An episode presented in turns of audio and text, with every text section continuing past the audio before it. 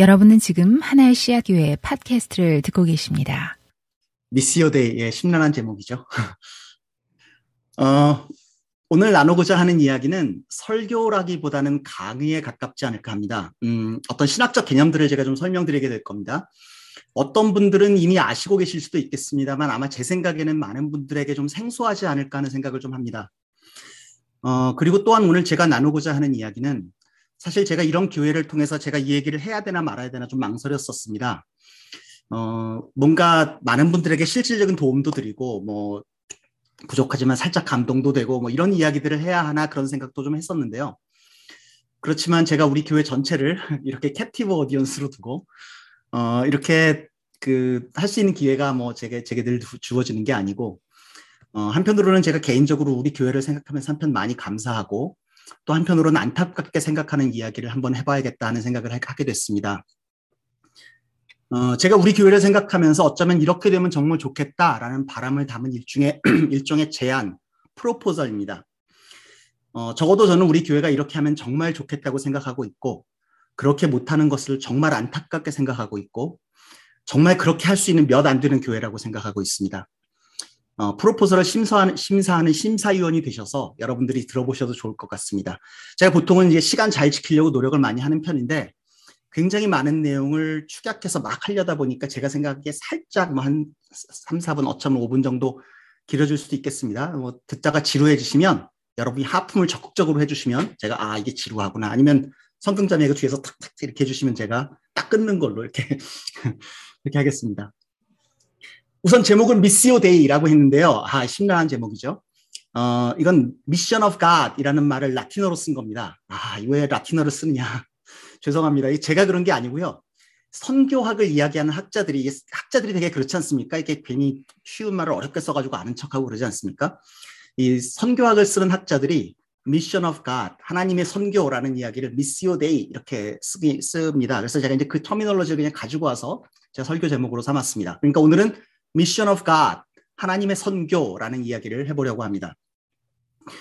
우리 교회에 계신 분들 중에 많은 분들은 교회 경험이 어느 정도 좀 있으신 분들입니다. 어, 그래서, 어, 교회를 다니셨던 분들은 되게 복음을 전한다. 이런 얘기들을 많이 들어보셨죠? 복음을 전한다고 했을 때 어떤 이미지가 떠오르십니까? 혹시 길에서 띠를 두르고 불신 지옥 예수 천당 이런 거 외치면서 막 지옥불 그려져 있는 피켓 들고 쪽지 나눠주는 이런 사람들이 생각되십니까? 아니면 큰 집회에 참석해가지고는 뭐 목사님이 막, 그막 열정적으로 설교를 하시고 나서는 잔잔한 음악 틀어놓고 여기서 예수님 믿을 사람 나오세요. 그럼 막 눈물도 흘리고 막 기도하고 뭐 이런 거 생각하십니까? 여러분들은 얼마나 많은 분들이 경험이 있으신지는 모르겠지만 뭐 사형리, 브릿지 전도, 전도 폭발 뭐 이런 식으로 여러 가지 복음을 전하는 방법들이 있죠. 복음을 말하자면 사람들이 이해하기 쉬운 도시로, 도식으로 만들어서 그걸 사람들에게 소개하고 그것을 받아들인지, 받아들일 것인지를 묻고 그래서 초대하는 것. 그래서 이제 사람들이, 이것이 되게 이제 사람들이 이해하는 소위 복음 전도 방법입니다.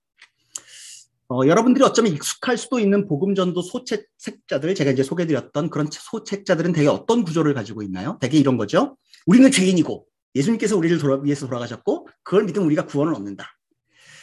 아, 이게 뭐 딱 나쁜 얘기는 아니고요. 저 역시도 그런 짧은 가스펠 프레젠테이션을 통해서 제가 예수님을 믿는데 큰 도움을 얻었기 때문에 당연히 저도 그걸 부인하지 않습니다. 그런데요. 이런 이야기는 사실 20세기의 서구 사회에 굉장히 잘 통했던 이야기였습니다. 혹은 그 20세기 서구 사회의 사상을 받아들이려고 하는 어떤 사회들, 예를 들면 한국 사회 같은 사회, 죠 그런 사회에서 잘 통용되는 그런 복음 전도 방법이었습니다. 어, 가령 신, 하나님이 어떤 분이냐, 인간은 어떤 존재냐, 창조는 무엇이냐, 죄는 무엇이냐, 구원이란 무엇이냐 등등 아주 기본적인 개념들에 대해서 사람들이 대충 동의를 하고 있었습니다. 꼭 예수님을 믿지 않더라도 그래도 대략적으로 함께 공유하고 있는 기초 개념들이 있었습니다. 그리고 심지어는 그렇게 복음을 전할 때 그것을 듣는 사람들이 간략하게 정리된 복음의 내용을 대충 알고 있는 경우도 많이 있었습니다. 여러분 뭐 어릴 때 친구에게 교회 가자라고 생각 얘기했던 거 생각해 보십시오. 그 친구들이 대개 교회 가면 뭐다라는 개념들이 대충 있었습니다. 그죠? 근데 그 개념이 아주 틀리지 않았습니다.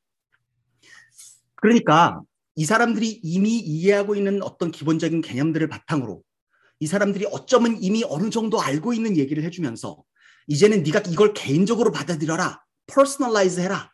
이 작업을 해주는 게 대부분 복음 전도였습니다.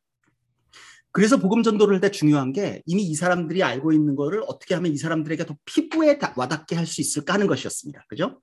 그래서 집회에서 감정에 막 호소하기도 하고 간증이라는 이름으로 개인의 경험을 이야기하기도 하고 뭐 이렇게 되게 이렇게 했었죠. 근데요.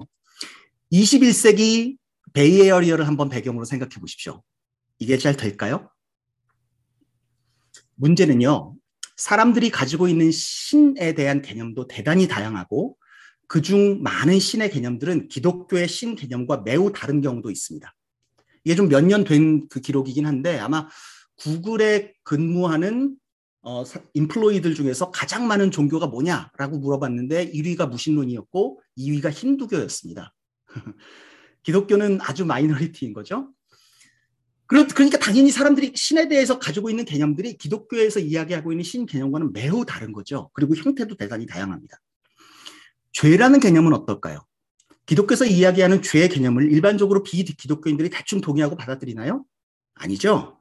이거는 무슨 뭐 특정한 행위가 죄냐 아니냐 이런 걸 얘기하는 문제가 아니고요. 그 죄의 본질, 그것에 대한 개념 자체가 아주 근본적으로 지금 다르다는 이야기를 하고 있는 것입니다. 진리에 대한 개념은 어떤가요? 일반적으로 사람들은 진리가 없다고 믿죠. 우리가 만나는 사람들은 대개 말할 필요도 없겠죠. 당연히 이 모든 것들이 포스트 모더니즘을 겪고 있는 이 post modern generation의 특징일 수도 있겠습니다. 그러니까 이전에 했던 것처럼 니들 하나님, 인간, 죄, 구원 이런 거 대충 알고 있지? 근데 예수님이 solution이야. 이렇게 딱 얘기하면은요, 사람들이 눈 껌뻑껌뻑 하면서 아, 네가 열심히 얘기하는 건 알겠는데 네가 무슨 소리 하는지 하나도 못 알아먹겠다. 이렇게 반응하는 거죠. 그러니까 전도 집회를 하고 눈물을 짜내고 감정에 호소하고 교회에서 막 프로그램을 돌리고 이런 게 예전처럼 잘 먹히지 않는 겁니다. 아직도 그렇게 먹히는 사람들이 없는 건 아닌데요. 그게 먹히는 사람들이 급격하게 줄어들고 있고 사실 지금 우리가 살고 있는 이 베이 지역은 그런 사람들의 숫자가 사실상 매우 적은 그런 상황에 되어 있는 거죠. 게다가 미국 사회는 말할 것도 없고요. 한국 사회도 이건 마찬가지인데 이 사회는 기독교인들이 기득권이 기득권층이었던 시대를 살아본 사람들입니다. 그죠? 말하자면 기독교인들이 세상을 다스리고 있었던 시대를 살아본 사람들이죠. 근데 이제 그 속에서 사람들이 기독교에 대한 많은 오해를 갖게 됐습니다. 어, 그러니까 이 사람들은 기독교? 그럼 아, 대충 알아. 이렇게 생각하고 있는데 근데 이 사람들이 갖고 있는 것이 이제 그 굉장히 왜곡된 경우가 많은 거죠. 그러니까 정말 대화 자체가 어렵습니다. 기독교에 대한 심각한 오해가 있는데 그것을 오해를 푸는 것에 대해서 사람들이 일반적으로 관심도 없고 거기다 대고 니들 다 알고 있지 이런 식으로 얘기를 하니까 대화가 안 되는 거죠. 그래서 팀 켈러는 이렇게 이야기합니다. 20세기에 사용했던 평면적인 gospel presentation이 아니라 조금 더 새로운 gospel presentation이 필요하다고요. 예전처럼 전도 대폭발, 전교인 뭐 동원 집회 이런 거 해서 되는 게 아니다 이렇게 얘기를 합니다. 자, 지금 이것이 우리가 맞닥뜨리고 있는 상황에 대한 전반적인 정리입니다. 좀 동의가 되시나요? 어, 그런데 그러면 그런 새로운 가스펠 프레젠테이션을 우리가 어떻게 만들 수 있나요? 그건 어떻게 만들 수, 어떤, 어떤 모습이 되어야 할까요? 그 얘기를 하기 위해서는 살짝 좀 복잡하고 어려울 수 있는 신학적 개념들을 좀 설명해 드려야 합니다. 조금만 한번 따라와 주십시오.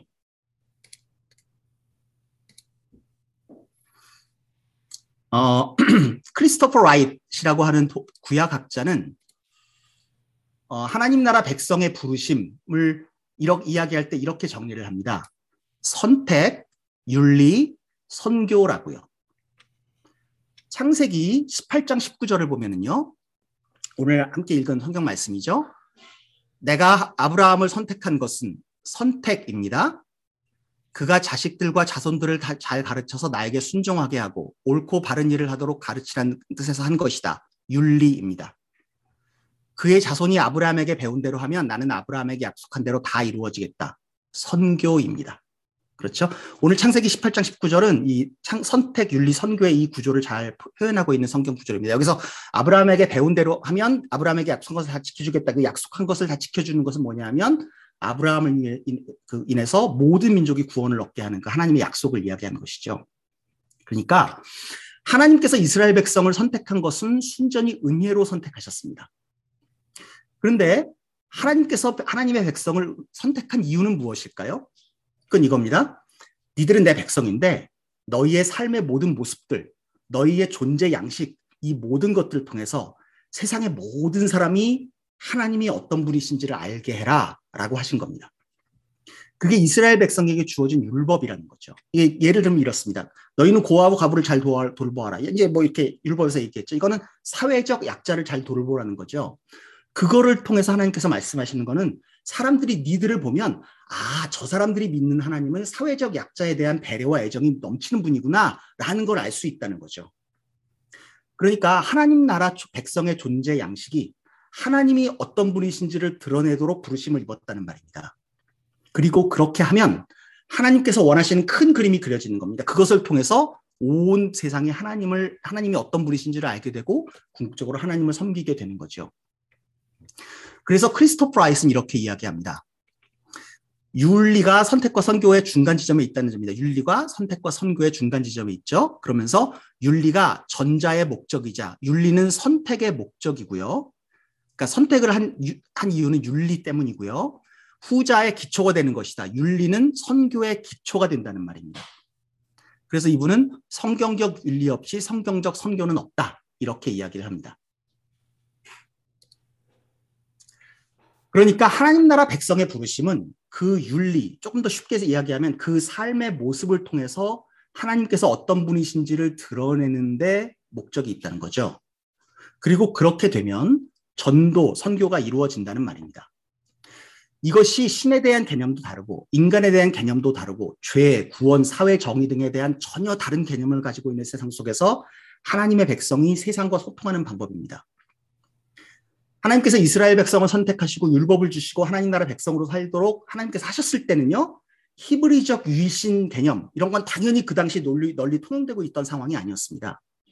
오히려 히브리 민족은 그쪽에서 보면 약간 듣, 보잡에 가까웠고요. 그 민족이 믿는 신에 대해서 사람들이 뭐 얼마나 크게 주목을 했겠습니까? 그죠? 그렇게 보면 우리 같은 다원주의 사회, pluralistic society에 살면서 우리가 더 주목해 볼 만한 원칙은 이것이 아닌가 이런 생각을 해봅니다. 근데 이제 우리가 오해해서는 안 되는 게 여기서 윤리라고 그랬으니까 그러니까 우리가 더 착하게 살아야겠다 이런 류의 얘기는 아닌 겁니다. 구약에서 하나님 하늘, 하늘나라 백성에게 주신 명령은요. 내가 거룩한 것 같이 너희도 거룩하라라는 거죠. 그 레위기에 나와 있는 거죠. 그 거룩은 원어, 그 히브리 말로 카도시라는 원어인데 그 원어의 의미를 따져보면 구별됨, 떨어져 있음의 의미입니다. 그러니까 하나님께서 거룩하게 거룩하라고 말씀하실 때 그 거룩하라는 의미는 착하게 살라라는 의미보다는 구별되어라. 세상과 구별되어라. 다른 말로 하면 하나님을 모르는 사람들과는 다르게 살아라라고 말씀하시는 겁니다. 그런데요. 여기 한 가지 문제가 있습니다. 도대체 하나님의 윤리를 가지고 살아간다는 것이 무엇인지 하는 것 자체가 판단하기 어려울 때가 많지, 많이 있다는 말입니다. 성경은요, 최소한 2000년 전, 구약 성경까지 하면 그보다 훨씬 더 전에 더 그 쓰여진 책들입니다.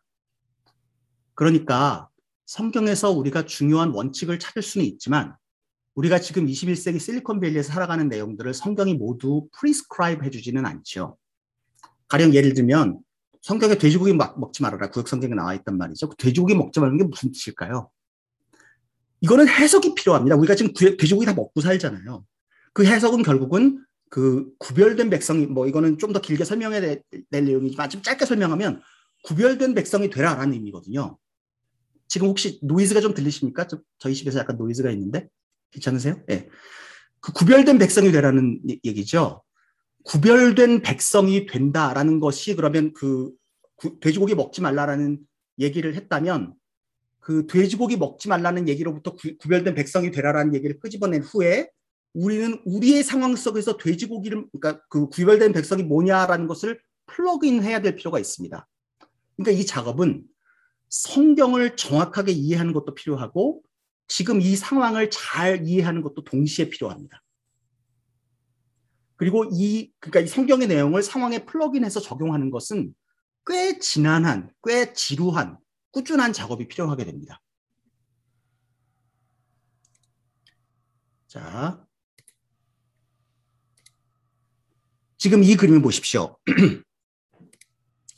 많은 사람들이 교, 전도 혹은 선교라는 작업을 할 때 이렇게 생각을 합니다. 여기 교회가 있고요. 여기 세상이 있습니다. 그래서 우리는 어떻게 얘기하냐면 세상 사람들을 교회로 막 데리고 오는 거예요. 그리고 데리고 와서 교회를 크게 만드는 거죠. 그래서 뭐 교회 성장 막 이런 거 막 한다는 거죠. 그렇게 해서 교회를 넓히는 작업 이것을 전도, 선교 이런 식으로 이야기를 합니다. 그런데 이렇게 하는 데는 한 가지 전제가 있습니다.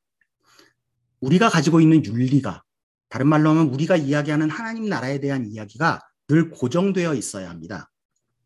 시대가 바뀌어도 우리가 이야기하는 것이 늘 똑같다는 거죠. 이게 그딱 틀린 말은 아닌데요. 그 예를 들면 이렇게 생각을 해보십시오. 농, 구약에 농사를 지을 때 귀퉁이를 남겨두고 거두라라는 이야기가 있습니다. 그, 그 구약에 보면 그런 얘기가 나오죠.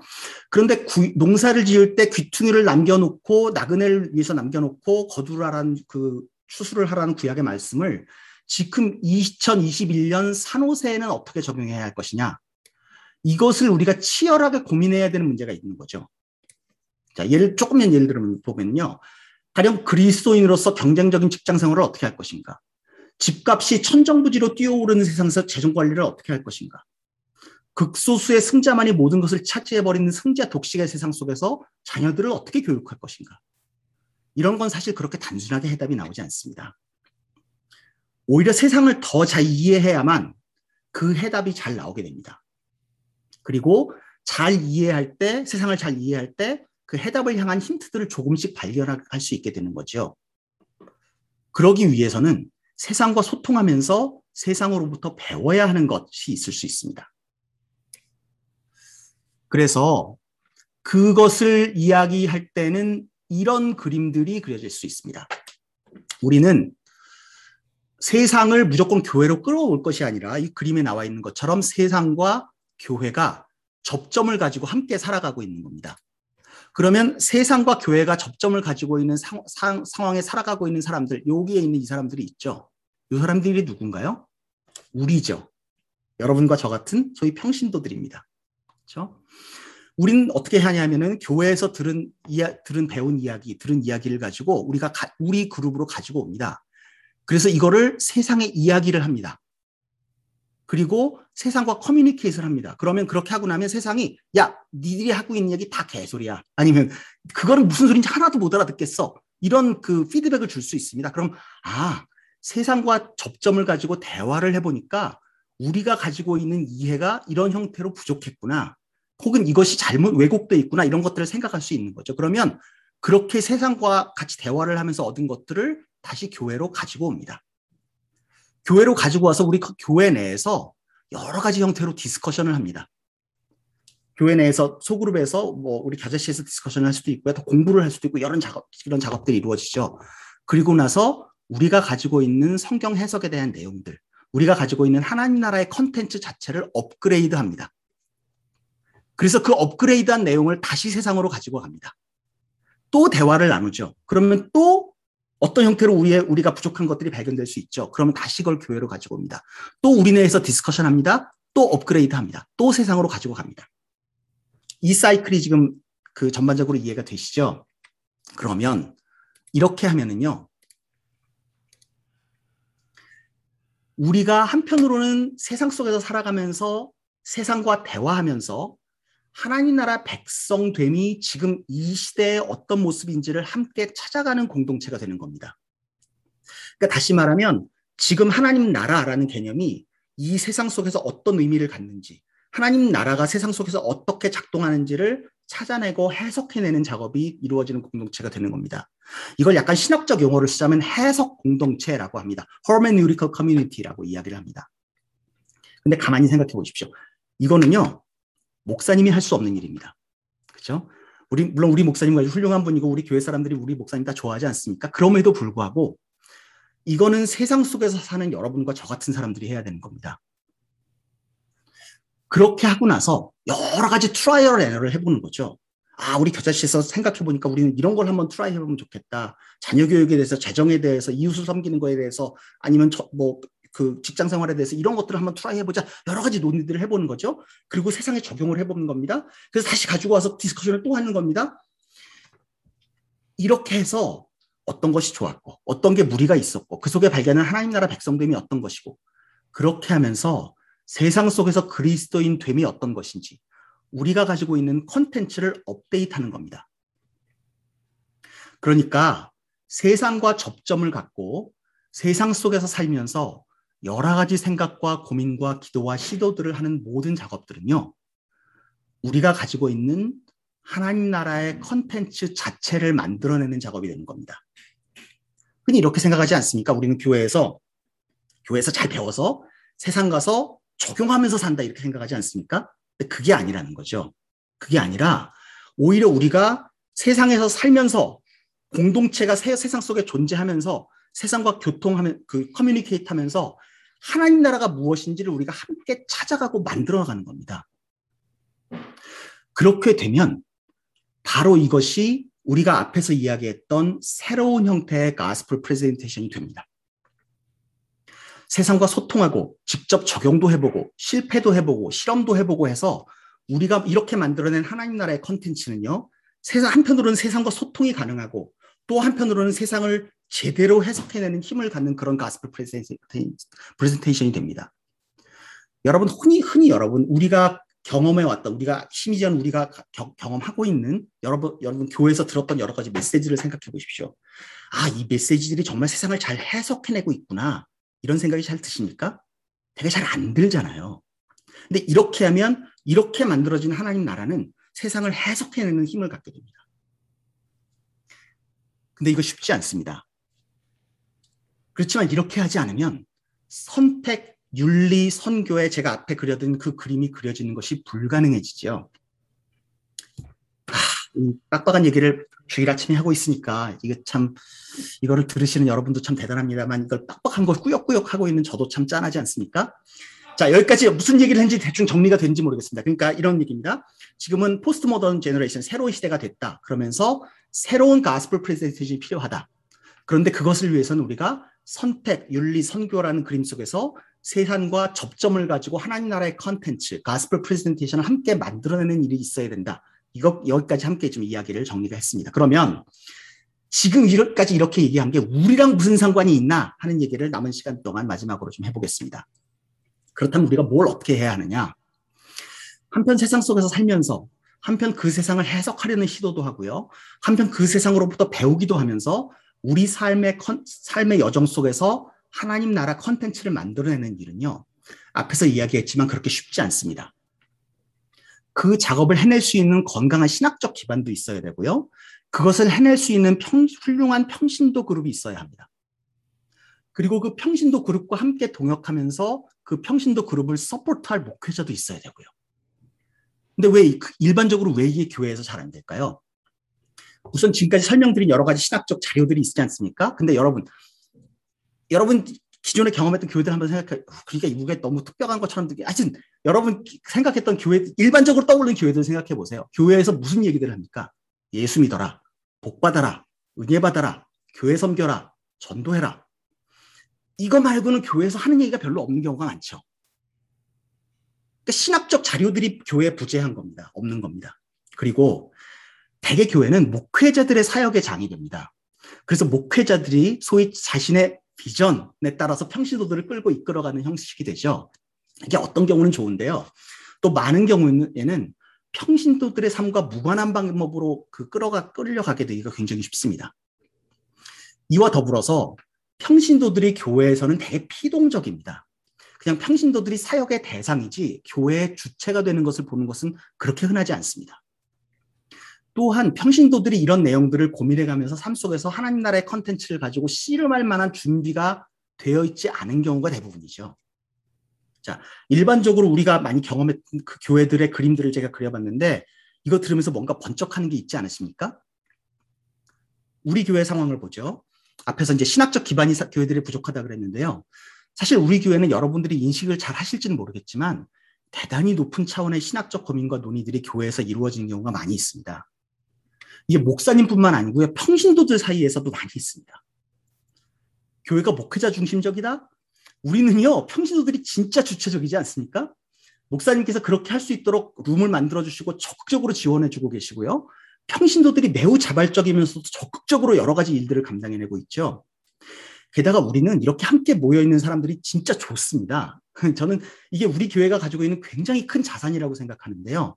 이게 성품도 좋을 뿐만 아니고 시, 실제로 굉장히 높은 수준의 신학적 소양을 가지고 계신 분들도 굉장히 많이 있습니다. 저는 이런 것들을 생각해 보면은요, 등골이 살짝 오싹해집니다. 우리는 뭔가 할 수 있다는 거죠. 다른 사람들은 못하는데 우리는 뭔가 할 수 있는 여건이 되어, 되어 보인다는 거죠. 지금 한국과 미국의 많은 교회들은 침체기로 접어들고 있습니다. 교회가 가지는 많은 에너지를 점점 잃어버리고 있습니다. 그리고 뭔가를 스스로 해볼 수 없을 만큼 상해버려서 아무것도 할 수 없는 채로 주저앉고 있는 경우가 참 많습니다. 그런데 우리는 그 와중에 unique하게 우리가 할 수 있는 무언가 있다고 보는 거죠.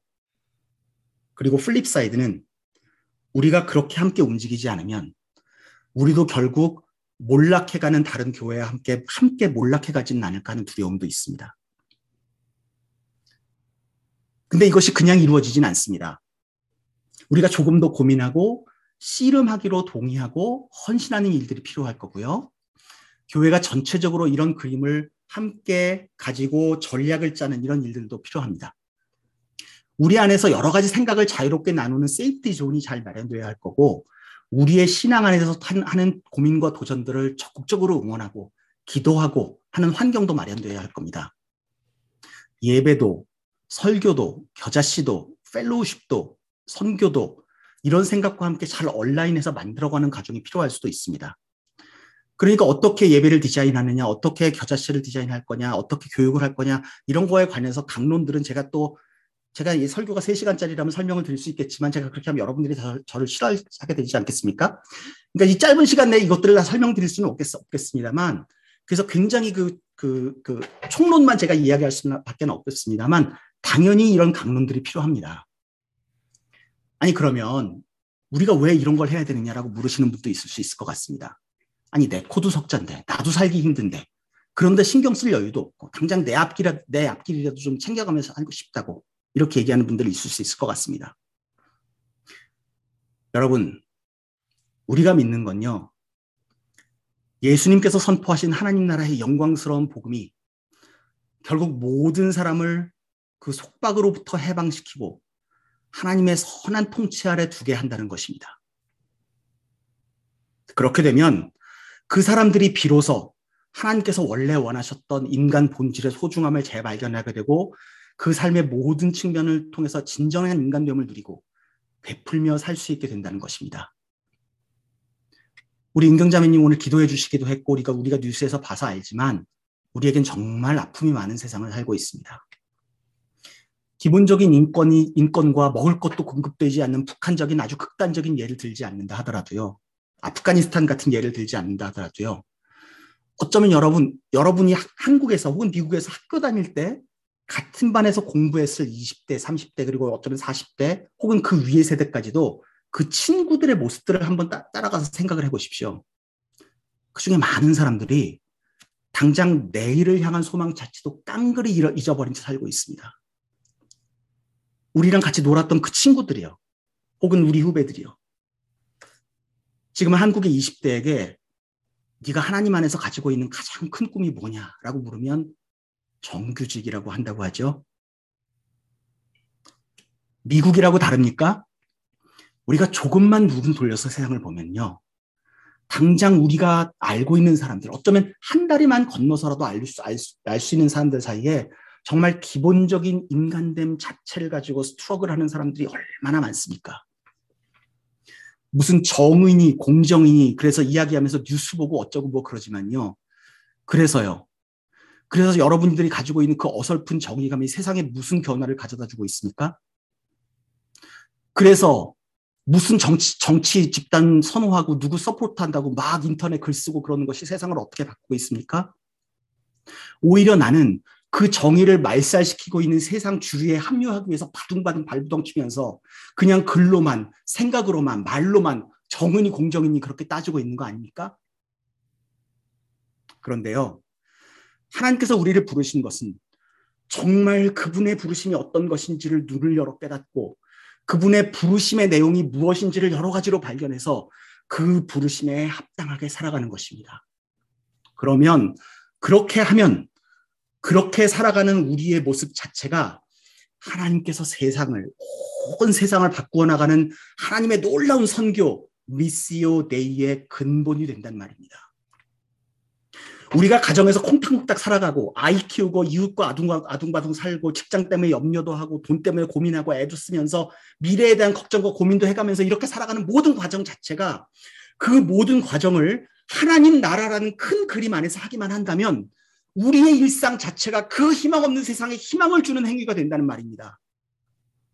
여러분 어떻게 사시겠습니까? 그냥 내 필요를 위해서 살면서 하나님 힘, 힘 입어서 내가 조금 더 잘 나가고 내가 내 필요 채우고 내가 장, 당장 내게, 내게 필요한 거 공급받고 내 필요를 충족시키는 것에 모든 관심을 쏟아서 살면서 그렇게 일상을 사시겠습니까? 아니면 우리가 일상을 살면서도 이 모든 것을 하나님 나라라는 스토리 안에서 넣고 살고 있기 때문에 우리의 사는 일상 자체가 나를 살리고 세상에 희망을 주는 그런 일에 동참하시겠습니까? 저는 오늘 꽤 딱딱할 수 있는 이야기를 여러분과 해봤습니다. 근데 저는 이걸 생각해 보면 그렇게 딱딱하지 않습니다. 저는 정말 가슴이 뜁니다. 우리가 진짜 이걸 뭔가 해볼 수 있을 것 같은 겁니다. 진짜 진짜 해볼 수 있을 것 같은 겁니다. 근데 한편 마음이 많이 눌립니다. 할 수 있을 것 같은데, 근데 우리가 안 하고 있는 거죠.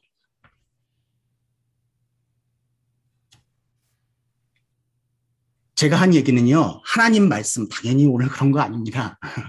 아무 권위도 없는 사람이, 저는 교회에서 뭐 어떤 리더십의 위치를, 위치도 가지고 있지 않고, 어, 정말 아무 권위도 없는 사람입니다. 그러니까 그냥, 그냥 여러분, 그러니까 그냥 평신도 중에 한 사람이 그냥 제 생각 이야기한 겁니다. 어, 그러니까 여러분이 당연히 이것에 동의하시지 않아도 괜찮습니다.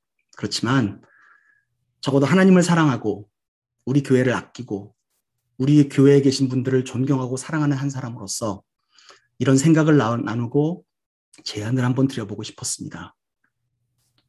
적어도 저는 이걸 생각하면서 이렇게 가슴이, 가슴이 뛰는데 혹시라도 뭔가를 같이 해볼 수 있는 분들이 있진 않을까. 이것을 동의해서 함께 그런 교회를 만들어 가고 싶은 마음이 있는, 분, 있는 분들이 혹시 계시진 않을까. 우리 공동체가 함께 조금 더 생각해보고, 조금 더 기도해보고, 조금 더 실험해보지 않으시렵니까? 기도하겠습니다.